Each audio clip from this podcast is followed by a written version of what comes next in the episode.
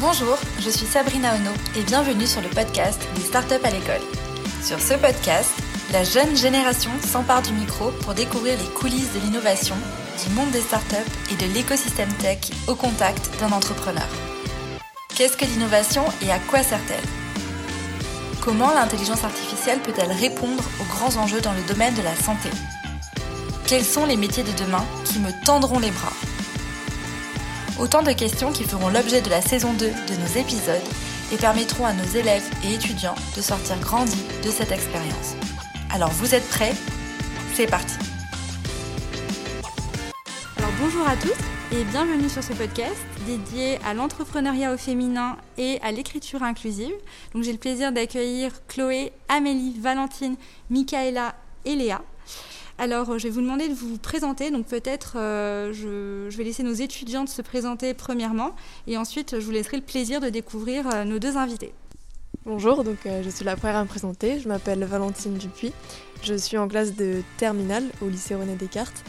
Et actuellement, mes options, enfin mes spécialités plutôt, c'est mathématiques et NSI. Donc, grossièrement, c'est de l'informatique. Mes passe-temps, c'est l'art. J'aime beaucoup l'art et euh, la littérature notamment. J'ai deux grands frères et dont un qui euh, fait partie d'une start-up maintenant, une start-up dans l'économie. Du coup, j'ai eu quelques échos. Bonjour, je m'appelle euh, Michaela, je suis en terminale et mes options c'est géopolitique et informatique, donc NSI. j'ai pas encore de choix sur mon orientation, donc je suis encore perdue. Donc voilà. Est-ce que tu as appris des choses aujourd'hui? Euh, oui, bah, euh, l'écriture, euh, comment au niveau du féminin, etc. Que je savais pas réellement que ça se passait comme ça. bonjour, moi c'est Léa Danet, donc je suis en terminale au lycée Descartes aussi. mes spécialités c'est maths et NSI comme Valentine. Et je sais pas du tout quoi faire plus tard. Bonjour Amélie. Bonjour Sabrina. Alors je, vais te laisser euh, nous présenter ce que tu fais euh, chez Willa. Alors nous chez Willa, donc euh, on est un incubateur spécialisé sur l'entrepreneuriat féminin. On existe depuis 16 ans, on est une association donc, qui accompagne les femmes vers l'entrepreneuriat. L'idée c'est qu'on est un incubateur early stage, donc c'est-à-dire qu'on arrive au tout début du projet et on aide les femmes à se lancer dans l'entrepreneuriat et également à structurer leur projet, à rencontrer leurs premiers clients, à trouver euh, le modèle de revenu qui correspond à leur, euh, à leur entreprise, qui leur permet de vivre de leur projet euh, à terme, et puis de rencontrer leur marché, de enfin se développer commercialement, parfois faire une levée de fonds, pas forcément parce que nous, c'est important pour nous de dire que la réussite, c'est pas forcément une grosse levée de fonds. C'est important de le dire dans l'écosystème startup aussi. Euh, et, voilà, donc nous, on se bat au quotidien pour qu'il y ait plus de femmes dans l'écosystème euh, tech, dans, l'écosystème, euh, dans les écosystèmes innovants en général. Et, on essaye de faire changer les choses parce que encore aujourd'hui, en 2021, on a seulement 10% de startups fondées ou cofondées par des femmes. Et c'est très peu. En tout cas, merci beaucoup d'être là. Euh, et dans le cadre de ce projet euh, pédagogique qu'on mène avec les startups à l'école, euh, nous, on a pour ambition donc, de, disséminer aussi le plus tôt possible et de, lever le voile en fait sur, sur ces inégalités en fait hommes-femmes, notamment dans le secteur de la tech. Toi, comment tu te positionnes et est-ce que tu penses que agir justement beaucoup plus tôt, ça a une influence et ça aura une influence beaucoup plus tard en fait au sein de l'écosystème et des entreprises que vous allez retrouver à un moment ou à un autre en accompagnement? Complètement, complètement. On en parlait avec euh, le professeur euh, de ces trois euh, étudiantes et en fait il est aussi professeur en, BTS et comme il le disait c'est déjà trop tard le BTS, il y a déjà très peu de, filles dans ces classes-là. Donc commencer dès le collège, dès le lycée, même dès la primaire si c'est possible à sensibiliser à, la, enfin, au métier de la tech, au métier des sciences qui ne sont pas du tout féminins actuellement alors qu'en en fait il y a plein de figures de figures féminines dans les sciences, elles ont juste été oubliées, euh, invisibilisées au fur et à mesure de l'histoire. Et en fait, c'est super important de créer des rôles modèles et de, diffuser un peu ces rôles modèles aux jeunes filles pour euh, permettre en fait euh, d'ouvrir le champ des possibles et le plus tôt possible pour qu'elles puissent se projeter et éventuellement derrière se lancer dans des métiers qui pour l'instant sont encore connoté masculin. L'entrepreneuriat aussi, c'est un écosystème très masculin et très connoté masculin. Donc c'est important d'ouvrir le champ des possibles par l'inspiration, par aussi l'accompagnement et développer un peu les possibles. Merci en tout cas pour ces missions-là que tu portes chez Willa. Euh, donc, je crois qu'on va passer aux questions du coup de, la part de nos étudiantes. Euh, pour Chloé, merci d'être là, Chloé. Merci à toi de m'avoir invitée. Et merci à Amélie. Est-ce que tu pourrais te présenter, dire qui tu es et quel a été ton parcours? Euh, Mon parcours, il, est long hein, évidemment et il est tortueux comme on en a parlé déjà un petit peu avant. qui je suis? Je m'appelle Chloé Dodier, j'ai 28 ans. Et je suis en train de créer ma start-up avec Willa. Euh, d'ailleurs, en, passant, je tiens à dire que je partage beaucoup des, euh, des valeurs de Willa et c'est aussi pour ça que j'ai choisi Willa pour m'accompagner. Euh, mon parcours, il a été depuis. Enfin, j'ai fait un, lycée général, avec une spécialisation SVT. J'ai passé mon bac avec des notes correctes. Et, et puis j'ai fait, fait une licence de biologie après avoir tenté deux fois médecine. J'ai fait euh, une école d'ingénieur, donc euh, j'ai vu un petit peu l'environnement euh, université et l'environnement ingénierie. Et à l'issue de ça, j'ai découvert que même si au cours de mes études, j'avais toujours été dans des classes mixtes, avec 50% de femmes, 50% d'hommes, finalement, la réalité du terrain, une fois qu'on entre dans la vie active, elle est complètement différente. Et je me suis retrouvée à être une des quatre femmes développeuses parmi 100 mecs pour mon stage de fin d'études. Et euh, moi, j'ai toujours aimé développer. Je me, suis, euh, je me suis déjà mis beaucoup de barrières avant de vraiment euh, m'orienter vers les métiers de l'informatique. Parce que je ne correspondais pas du tout aux stéréotypes qu'on m'avait mis dans la tête. Donc, typiquement, le petit boutonneux à lunettes qui sort pas de chez lui et qui n'a pas d'autre passe-temps que son ordinateur. Et, je me suis. De par mes études, j'ai finalement réussi à retourner dans ce domaine-là. Donc quand j'ai constaté que euh, bah, tout le monde n'avait pas eu euh, ce même parcours et qu'au final euh, il y avait un gros déficit de femmes dans le milieu de l'informatique, je me suis posé les questions de pourquoi, comment faire pour que ça change, est-ce que c'est vraiment une question de goût ou est-ce que c'est une question d'expérience qui font que qu'on est orienté différemment. personnellement j'ai vécu des mauvaises expériences qui m'ont éloigné de l'industrie, donc suite à ce stage-là. Euh, j'ai pris du temps pour moi où je me suis complètement euh, déconnectée des ordinateurs. C'est tombé en même temps que le Covid. Euh, et, à l'issue de ça, j'ai quand même décidé de retourner dans la tech parce que c'est quelque chose qui me plaît énormément. Et je voudrais agir sur tous les facteurs qui font qu'il n'y a, pas assez de femmes dans ces milieux. Et qui dit pas assez de femmes dit aussi malheureusement beaucoup de sexisme. et donc toutes les questions autour du sexisme, comment ça se manifeste, comment est-ce qu'on peut y remédier, euh, et donc d'agir pour que les choses changent, parce que j'aime la tech, j'ai envie de continuer là-dedans. Et, euh, et j'ai pas envie de continuer dans ces conditions-là. J'ai pas envie non plus que toutes les autres femmes qui ont envie de faire la même chose que moi se retrouvent face aux mêmes difficultés. Et c'est comme ça que j'ai commencé à monter ma boîte. Donc ça répond peut-être à d'autres questions, mais euh, ça c'est moi. Pourquoi t'es-tu lancée dans la création d'entreprise et comment l'idée t'est venue? L'idée, euh, en fait, c'est le résultat de, plein d'idées. J'ai un esprit assez créatif. J'ai toujours eu plein, plein d'idées dans tous les sens. On me disait toujours que j'étais très dispersée. Euh, et j'ai commencé à faire un livre d'idées où je me disais, ben voilà, effectivement, j'ai des idées, c'est juste des idées. Elles sont pas réalistes euh, aujourd'hui, elles sont pas réalisables aujourd'hui. Mais peut-être qu'elles le seront un jour. Et j'ai commencé à accumuler mes idées dans un petit bouquin. et puis un jour, j'ai trouvé cette idée de, de faire un outil d'aide à la rédaction en écriture inclusive.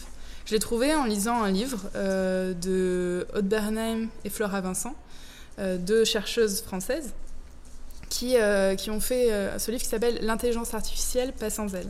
Et dedans, elles mentionnaient un outil anglophone qui avait qui s'était inspiré d'une étude américaine qui avait trouvé qu'au travers des offres d'emploi, on transmettait déjà beaucoup de billets de genre et que peut-être en améliorant l'écriture des offres d'emploi, on pouvait euh, augmenter le nombre de femmes qui allaient postuler à des offres. Donc l'idée de l'entreprise, l'idée du, du, premier aspect en tout cas de mon entreprise, elle est venue comme ça. Euh, pourquoi l'entrepreneuriat? Parce que je n'ai jamais trouvé de moule qui me correspondait, euh, que ce soit au travers de l'ingénierie, au travers de la recherche, au travers de l'industrie ensuite. J'ai pas réussi à trouver d'endroits dans lesquels je me sentais totalement moi. Et donc l'entrepreneuriat, c'est un moyen aussi d'être propre ma propre patronne, entre guillemets, euh, et de prendre mes décisions pour moi, de travailler à mon rythme, parce qu'il faut savoir aussi que j'ai euh, rencontré des difficultés en étant dyslexique. Je le savais pas, et, et ça s'est manifesté de plein de manières différentes. et j'ai pris beaucoup de choses difficiles, de remarques difficiles de mon entourage, de mes profs et de, aussi de mes collègues. Donc, pour tous ces aspects sur lesquels je suis différente, je suis contente de travailler seule aujourd'hui et peut-être avec des gens de confiance dans quelques mois. Du coup, euh, quel service proposes-tu et surtout pour, pour quel type d'utilisateur? C'est une très bonne question. Euh, alors, je suis en train de, peaufiner mon offre. Donc, euh, Ecoulis n'est pas encore euh, sur le marché et le produit n'est pas encore sur le marché non plus. J'ai commencé avec cette idée de produit d'aide à la, enfin, d'outils d'aide à la rédaction. C'est un, basiquement, c'est un logiciel ou une application web sur lequel vous faites un copier-coller de texte euh, et vous, avez, vous allez avoir en, résultat, après avoir appuyé sur euh, Start, une analyse de, votre texte qui vous fait ressortir des structures euh, qui peuvent, donc dans le cadre de, la communication d'entreprise ou des offres d'emploi, casser le sentiment d'appartenance que les femmes peuvent développer pour votre entreprise. Donc, si par exemple vous rentrez dans le stéréotype de venez chez nous, on cherche un développeur expert en Python euh, qui pourra partager des bières et des pizzas et jouer au baby-foot avec nous euh, en after work. C'est un texte qui véhicule extrêmement de clichés, enfin plein plein de clichés euh, qui peuvent rebuter les femmes, mais aussi les hommes qui correspondent pas à des stéréotypes de masculinité comme, comme on peut les retrouver parfois. donc il y a ce, premier outil, l'outil de logiciel, le logiciel en lui-même, qui est une façon pour moi de rester dans la tech. Mais il y a aussi une offre de formation que je suis en train de développer et euh, toute une offre aussi de sensibilisation pour faire prendre conscience qu'une fois que les femmes ont candidaté chez vous, donc euh, en tant qu'entreprise, là je parle des clients, euh, il faut faire en sorte qu'elles veuillent rester dans votre entreprise et donc créer des environnements de travail safe, faciliter leur inclusion dans les équipes, mais aussi dans les locaux. Donc c'est agir sur la sensibilisation, les formations pour aussi euh, aider à établir des protocoles euh, à suivre quand on est un représentant d'entreprise, donc un RH, euh, un manager, une RH, une manager. Qu'est-ce qu'on fait si jamais il y a une, personne qui vient nous voir en nous disant je pense que je vis du harcèlement sexuel, c'est très dur dans mon quotidien, je ne vais pas bien du tout. Et qu'est-ce qu'on est censé faire en tant que manager, en tant que RH, quand on reçoit cette information? Comment est-ce qu'on est censé faire au niveau humain? Et comment on est censé faire au niveau légal? Est-ce qu'on a des obligations? Est-ce qu'on a des possibilités, des droits, etc. Donc c'est les accompagner aussi sur ces réflexions-là. Pour rebondir euh, sur ce sentiment, euh, notamment euh, en NSI, c'est ça passe souvent par des remarques, mais qu'on justifie par l'humour. Et c'est vrai que du coup, la limite, elle est très fine entre bah, sexisme et humour. Parce qu'on a pris l'habitude de prendre le second degré, ou même la liberté d'expression comme comme une sorte de joker en fait pour un peu tout ce qui euh, sort de ce qui est acceptable. Et euh, enfin personnellement c'est mon ressenti euh, par rapport à l'école. Vu qu'on est dans des spécialités qui sont orientées bah, plutôt masculines, dans les stéréotypes évidemment, mathématiques et NSI, même si on trouve de plus en plus de filles et c'est agréable, on ressent quand même toujours un écart au, niveau, au niveau des remarques surtout. Les comportements beaucoup moins, ça passe beaucoup plus par, des, par le verbal mais c'est vrai que, il y en a quand même. Euh, du coup, Chloé, est-ce que tu dirais que dans ces jeux, notamment dans le Memory, il y a autant de, personnages scientifiques euh, féminins que masculins? Oui, justement, c'est le but. Et euh, dans le timeline, je lui trouverai un autre nom parce que timeline est déjà utilisé. mais dans le timeline, là en revanche, c'est très axé sur les droits des femmes en France et sur les femmes qui ont fait des découvertes scientifiques. Donc c'est toujours tourné très autour des sciences parce que c'est le premier domaine auquel je m'intéresse. Euh, moi, j'aurais une question sur l'intérêt pour tes clients d'utiliser donc votre solution. Oui, alors la première chose qu'on m'a dit, c'est c'est bien gentil de venir avec toutes tes bonnes intentions, mais les entreprises qui les intéressent, c'est de faire de l'argent. et donc, il faut que tu leur montres que tu leur fais gagner de l'argent. Et il faut savoir aujourd'hui, donc j'ai pas les chiffres exacts, mais euh, quand une femme vit, euh, une femme ou n'importe qui même, euh, vit du harcèlement, vit une agression au travail, ça implique la responsabilité de l'entreprise. Si jamais il se passe rien et qu'elle décide de rien faire, il ou elle décide de rien faire et juste s'en va, ça fait quand même du turnover. C'est-à-dire qu'à chaque fois qu'il y a un environnement toxique, c'est des personnes qui vont, qui vont bah, démissionner et c'est du coup, ça implique un processus de recrutement à mettre en place. Ça implique de reformer une personne qui va prendre la place de la personne qui est partie. Et potentiellement, s'il y a une personne toxique, juste une dans un environnement, ça va arriver tous les, tous les mois. Et tous les mois, il y a quelqu'un qui va venir, qui va partir, qui va venir, qui va partir. Donc le turnover représente une énorme euh, un énorme aspect, euh, une énorme conséquence financière euh, du harcèlement et du sexisme en entreprise. Et il y a aussi la mauvaise communication. Je crois que Ubisoft avait perdu 4% d'actions en bourse quand il y a eu les premiers scandales autour du sexisme. Euh, J'ai plus les chiffres exacts, mais, mais voilà, il y a toutes ces entreprises quand elles sont très cotées, ou même des entreprises qui, sont, qui commencent à être un peu visibles, à partir du moment où leur réputation et entachées, euh, parce qu'elles n'ont pas agi, parce qu'elles ont laissé les choses se produire. Il y a, un gros risque. Et si je peux juste rajouter, même au niveau euh, de la rentabilité euh, de l'entreprise, en fait, créer un cadre de travail sain pour tous les collaborateurs et les collaboratrices, en fait, ça augmente la productivité de chacun et de chacune. Et, en fait, un cadre de travail sain sera toujours plus bénéfique pour, pour une entreprise qu'un cadre complètement euh, où il y a du harcèlement, où il y a une ambiance euh, pas propice en fait à ce que chacun puisse s'épanouir et, travailler dans de bonnes conditions. Totalement, merci Amélie, euh, tu as totalement raison. je suis partie sur ce qu'elle pense de me mettre dans la tête qu'il faut que je montre les, les, chiffres concrets à des entreprises. On oublie toutes ces choses qui paraissent tellement évidentes. Effectivement, quand tu vis des choses dures, tu es moins productive. Ton entourage aussi est moins productif parce que potentiellement ils essaient de t'aider ou alors ils sont impactés moralement. Euh, et il y a un autre aspect aussi, c'est euh, le logiciel en lui-même, il permet de faire gagner du temps. Et le temps, dans une entreprise, c'est de l'argent. Ça évite de former les RH euh, et les responsables com à l'écriture inclusive. Ça fait gagner du temps. Bon, voilà, c'est tous ces aspects. Merci. Oui, Amélie, c'est quelque chose que vous prenez chez Willa auprès de vos startups, des, des entrepreneuses qui viennent chez vous? Complètement. Nous, euh, on essaye euh, de plus en plus en tant qu'accompagnateur de vraiment sensibiliser les, femmes qui portent les projets qu'on accompagne à tout ce qui est euh, critères ESG, donc critères environnementaux, sociaux et de gouvernance. Et donc, en fait, sensibiliser au fait que le travail en start-up, c'est comme dans toute entreprise.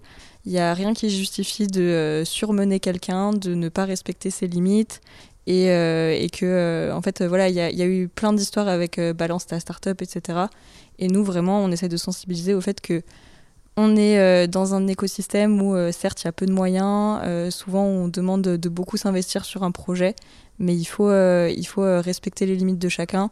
Il faut aussi penser en fait à tout, tout ce pourquoi Chloé se bat avec son entreprise aussi, et, et vraiment permettre à chacun de s'épanouir dans son travail. Et, et c'est super important, même pour la rentabilité future de l'entreprise. quels sont tes défis dans le futur. Par exemple, euh, les défis, euh, je sais pas, euh, le but que tu as au fond de tout ça. Le but, j'aimerais que, que quand on est une femme dans l'informatique, on puisse aller au travail sans que notre genre, notre sexe soit une question. Et et qu'on soit sélectionné pour nos compétences et pas pour notre visage ou notre joie de vivre. J'aimerais que euh, les stéréotypes changent parce que j'ai l'impression qu'il y a une grosse période d'embauche aussi de, euh, d'hommes qui correspondaient à un certain stéréotype de euh, geek un peu introverti. Et il y a beaucoup de femmes qui sont très très compétentes, ou d'hommes qui sont très compétents en informatique et qui ne correspondent pas à ces stéréotypes. Et je pense que pour rendre le milieu plus inclusif, de manière générale, pas seulement pour le genre et le sexe, il faut pouvoir accepter que euh, pour être bon en informatique, il ne faut pas correspondre forcément à ce stéréotype. Je dirais même, il ne faut pas correspondre à ce stéréotype. Et euh, donc ça, c'est mon but pour l'entreprise. Aujourd'hui, l'écriture inclusive, on a beaucoup de, stéréotypes dessus et euh, on est un peu réticent à l'idée d'utiliser l'écriture inclusive dans la vie de tous les jours ou même à l'école, par exemple en français, d'inclure des règles de l'écriture inclusive. Euh, comment tu penses que euh, cette initiative va être reçue? Il y a beaucoup d'aspects dans ta question. Euh, comment elle va être reçue? Donc déjà, de manière générale, j'essaie de me positionner. J'ai mon avis sur l'écriture inclusive. J'ai voilà, j'ai mon vécu, j'ai mes opinions. Mais j'ai aussi une approche scientifique et mon but, c'est d'essayer de mesurer l'impact de l'écriture inclusive. Si l'écriture inclusive, ça n'a qu'un impact négatif, qu'une entreprise qui va communiquer en écriture inclusive, finalement, elle va avoir autant de candidats qu'avant, et que, voire même elle en aura moins, et qu'il n'y aura pas beaucoup de femmes dans le lot, je, enfin, je, pourrais dire, bah oui, l'écriture inclusive, là, sert à rien, effectivement. Euh, maintenant, moi, je suis convaincue qu'elle sert, mais je ferai une étude comparative des offres et de, des résultats et de l'impact que ça a eu, et je la rendrai publique. Donc euh, voilà, il y a toute cette approche où je me dis, bah voilà, malgré mes opinions, j'essaierai d'avoir une démarche honnête et scientifique. Euh, donc voilà, ça c'est pour la partie réception de manière générale. Maintenant, pour la génération, ça dépendra de vous, ça dépendra de ce que vous voulez en faire. Et en fait, c'est ça, l'écriture inclusive, ça a un impact que s'il y a des personnes qui, euh, qui, trouvent que ça a une importance. Moi, je trouve que ça a une importance parce que ça permet de visibiliser, euh, visibiliser les femmes. Et quand euh, je vous dis juste scientifique, la plupart des gens vont penser à Einstein avec ses petites bouclettes sur les côtés blanches et son crâne dégarni, sa langue tirée et les yeux un peu fous. J'aimerais que quand on dit scientifique, il n'y ait pas que Einstein qui ressorte qu'il y ait aussi euh, Marie Curie.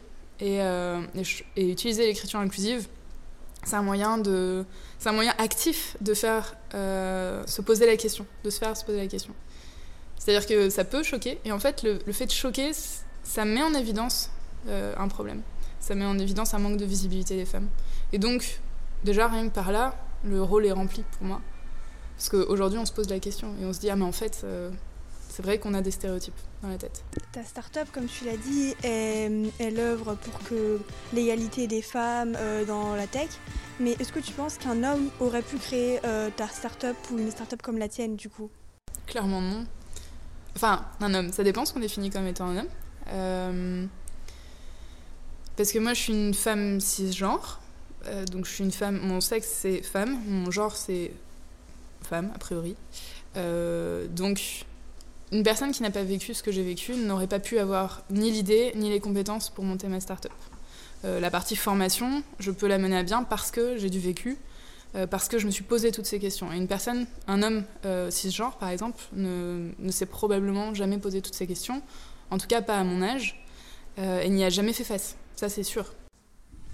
Peux-tu me dire trois qualités essentielles pour créer une entreprise je sais pas, je pense qu'il y a plein de profils différents dans, l'entrepreneuriat. Donc euh, pour moi, mes qualités, je dirais que c'est euh, euh, la créativité et la capacité à rebondir. C'est-à-dire que si demain on pique mon idée, ben, c'est pas grave, j'en ai d'autres. maintenant, c'est aussi la conviction. C'est-à-dire qu'une fois que tu as choisi une idée, c'est très dur de faire un choix. Donc il faut pouvoir choisir. Parce que ça veut dire que tu laisses de côté plein d'autres bonnes idées. Donc cette euh, persuader que ton idée, là, c'est celle qu'il faut réaliser à ce moment-là. Et ça te permet d'aller très très loin, euh, en tout cas d'aller au bout de ton idée. Donc la conviction. Et euh, l'idée, la conviction, l'état d'esprit. Il y avait un sondage LinkedIn qui posait la question il y a deux jours. Et oui, l'état d'esprit, en fait, va diriger tout le reste. Si tu as un bon état d'esprit, tu vas convaincre ton entourage, tu vas convaincre les personnes avec qui tu discutes.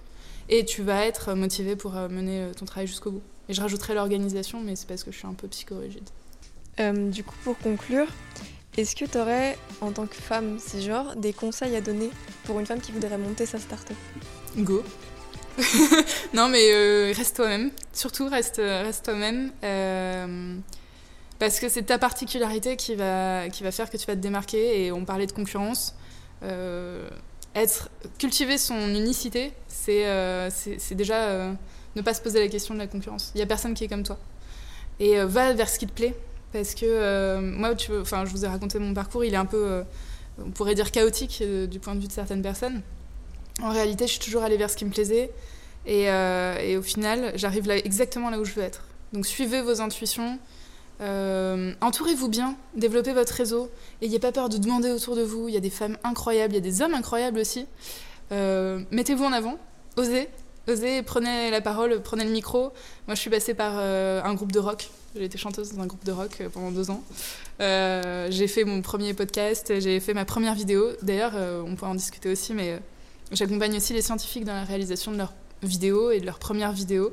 Donc c'est c'est très très dur quand on n'a pas l'habitude, mais il faut poser, il faut dire oui, il faut dire oui tout le temps. Enfin non, pas tout le temps évidemment. Le consentement c'est important, mais mais il faut, faut saisir les opportunités qu'on nous propose. Je pense que c'est une belle façon de conclure cet épisode. Alors, je m'adresse une dernière fois à nos étudiants. Bah déjà, merci. Ce fut très constructif. Euh, j'ai hâte de voir la suite personnellement. Euh, moi, ce que j'ai retenu, c'est euh, bah, d'y aller, comme elle l'a dit. Et, et franchement aussi, j'ai hâte de voir la suite parce que ça m'intrigue. J'ai retenu bah, à peu près la même chose, qu'il faut tenter et pas trop se focaliser sur ses concurrents, juste y aller. Merci les filles. Génial. En tout cas, moi, cette rencontre m'a beaucoup touchée. Et Amélie, si tu veux également dire quelque chose, toi, avec ton regard euh, extérieur également, qu'est-ce que tu en penses? Qu'est-ce que ça t'a apporté? Qu'est-ce que ça t'inspire, cette rencontre entre justement ces deux mondes? Je trouve ça vraiment super euh, des, initiatives comme les startups à l'école parce que vraiment euh, c'est important de sensibiliser dès le plus jeune âge au fait qu'on peut se lancer, on peut, bah, du coup voilà, ce qu'elles retiennent c'est qu'il faut oser se lancer et en fait nous c'est ce qu'on c'est ce qu'on ce prône en fait tout le temps et tous les jours chez Willa, c'est vraiment T'as ton idée, euh, crois en toi et euh, certes il faut faire une étude de marché, il faut faire euh, un business plan, etc. Ça peut paraître une montagne à gravir, mais en fait si, si tu as une vraie vision et que tu veux vraiment changer les choses, tu y arriveras et il faut croire en toi et il n'y a pas de meilleure personne pour porter ton projet que toi. Ouais, je suis d'accord. Donc osons, lançons-nous. En tout cas, merci à toutes les cinq d'avoir partagé ce moment et je vous dis à bientôt. Merci beaucoup. Merci beaucoup.